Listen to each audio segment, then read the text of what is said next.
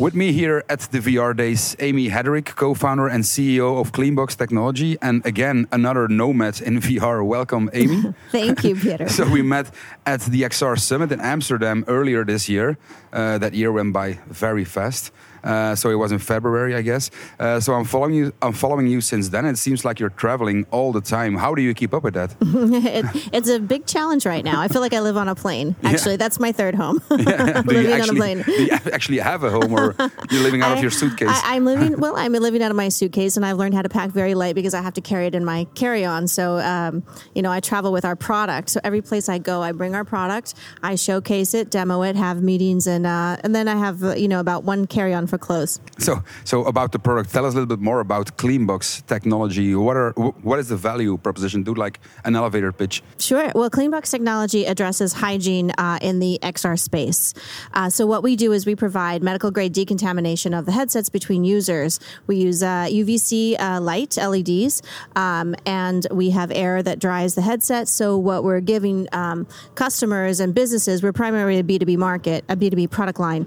Uh, we give them um, completely decontaminated headsets, dry headsets between users. So you're not uh, transferring contagion from one person to another, and you're also increasing the experience uh, for the end consumer. So it's a premium experience.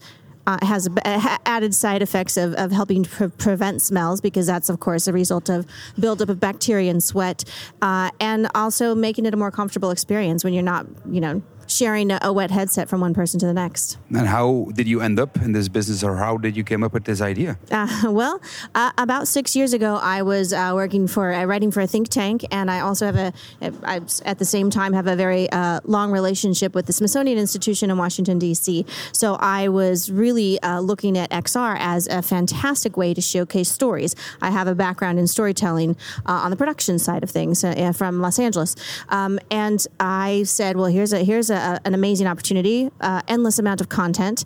Uh, they could showcase it in immersive tech, touchscreen, you know, AR, VR, and so part of that pitch. Uh, I spent a couple years working with them because it's government; they're very slow.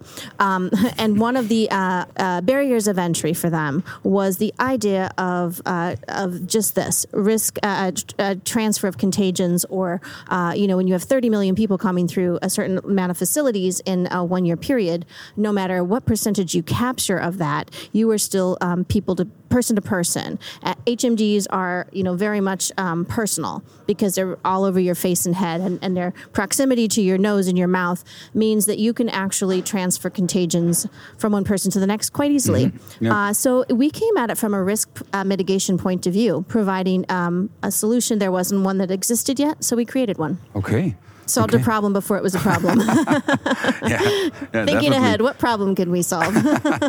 so, in, in which markets you see your biggest growth at the moment?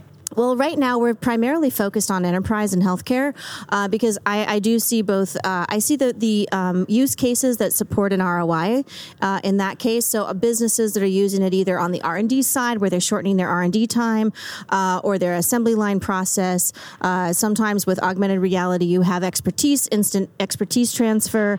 a lot in healthcare right now. Um, healthcare is a is sort of its own animal, if you will. But um, I see a huge growth opportunity there, both on the patient side of things as well as on the physician and the training side. Um, so yeah, so yeah, so there's there's a huge uh, a huge opportunity with XR just simply because of the way that you can transfer information. Okay, and if you talk about mass market, then I would immediately think about LBEs. Yes. How about that?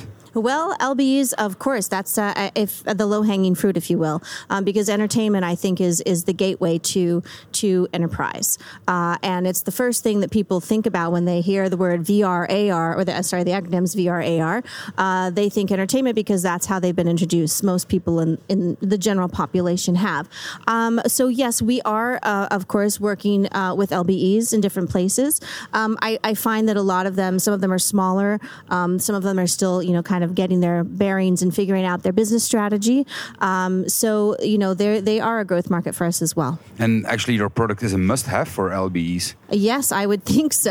yes, yeah. because right now, um, I mean, what we what's been available is alcohol wipes and other kind of barriers, cloth barriers or paper barriers, and uh, alcohol uh, can be, you know, is effective on hard surfaces, but there's a, a minimum amount of time you have to leave it wet, and that's at least two minutes, which of course people don't have that time, and then and then of course it's not effective on soft surfaces. So and and nobody wants a headset that smells like you know bleach or Clorox or, or alcohol, and there are a number of other things. So in terms of value added, back to your original question, I mean we all we help. Um, really, what I'd like to say is that we offer a premium experience and an operational. Um, uh, opportunity for businesses. We have multifunctionality where our product not only decontaminates and dries the headsets, but obviously that preserves the life of the electronics as well, because you're not getting all of that stuff that's built up in the electronics. So it's it's safe for it. We don't use heat, we don't use liquid, uh, and we don't actually emit any kind of toxins. So there's no ozone component or anything like that. So it's completely safe, user friendly, dummy proof. If uh, you know, it's it's very very simple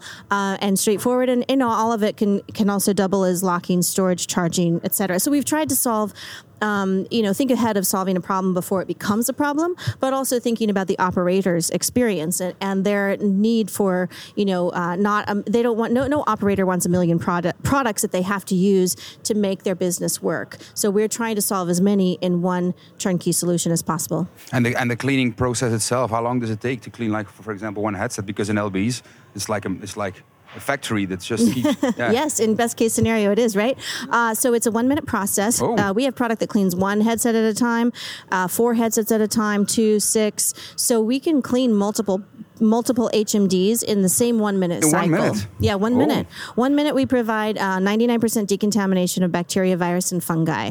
Uh, and the reason for that is because we use superpowered um, uh, LEDs, UVC LEDs. They're all medically medical grade. They're all certified to to fall into the the sweet spot of the nanometer range of UVC light.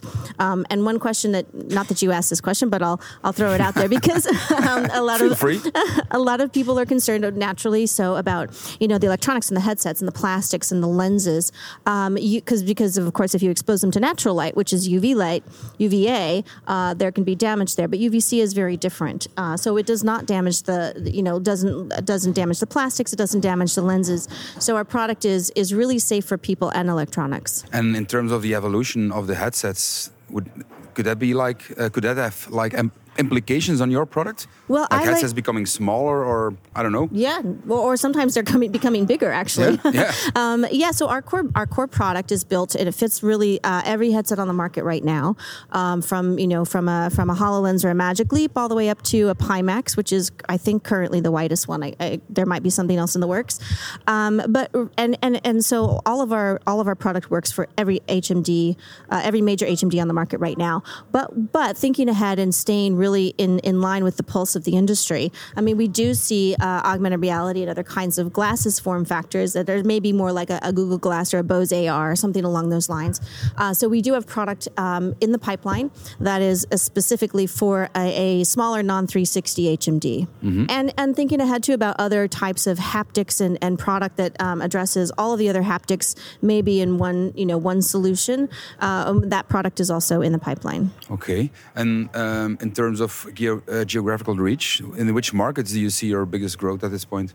Well, we're, we're based in the US, of course, um, uh, but we've seen a huge growth in Europe. So we're in over 10 countries right now, um, just from shipping in the last uh, 10 months, uh, nine months, 10 months. Um, and so we see a ton of growth in Europe. Um, North America, yes, a little bit uh, slower in some cases because for various reasons. Isn't there a lot of healthcare in North America, there, like, like Boston or Houston? Oh, sure, certainly, yes and we are working with healthcare, a lot of healthcare organizations in the U.S.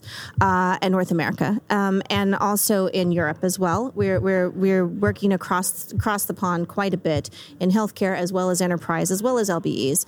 Um, there's of course APAC market, um, which is which is a huge opportunity for us, and we're beginning to grow that way as well.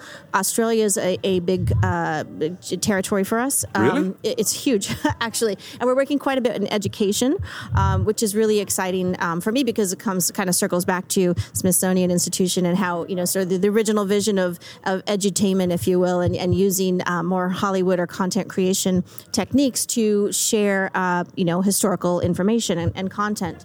So that's that's exciting. Um, so uh, there's definitely growth there. There's we're, we're expanding into the Middle East, uh, and then we'll then we'll see um, because I, I, I I truly believe in the industry um, in its opportunities that it brings. You know, the content itself can can range change in in, in quality and purpose and in, in lifespan. But I think the immersive technology component of it is very, very attractive, especially when it comes to, again, education and how you uh, assimilate information and what you retain and how you then you you share it back again. So I, fi- I feel like, um, you know, we, you know, there's there can be hype one way or the other, but we're really, I feel, feel at the beginning of a, a very uh, a good uh, push in the industry, and I hope that um, you know some of these these very positive use cases in enterprise will um, translate over into other industries, other areas.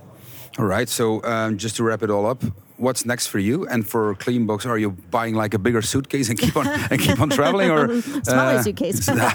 smaller. How does the how does the roadmap look like for Cleanbox? Well, we're expanding uh, quite a bit. Um, we are, are, are ramping up our manufacturing significantly, and we've been working on that for a while because, of course, it's a process, uh, and you work up toward that. But uh, we're also planning to open a second. Um, assembly and fulfillment location in Europe to uh, you know because we are we we have so many clients in Europe and also of course it's it's a bit uh, less expensive to ship from Europe than it might be from California. uh, so I don't unfortunately see myself sleeping a whole lot more in the next year, but I am learning to sleep a little better and look forward to my 12 hour flights so that uh, nobody can contact me and my phone doesn't ring and uh, you know I can catch up on my movies. okay, perfect. Hope to see you again really soon. Likewise. Thank you Thank for your you. time. Bye. Bye.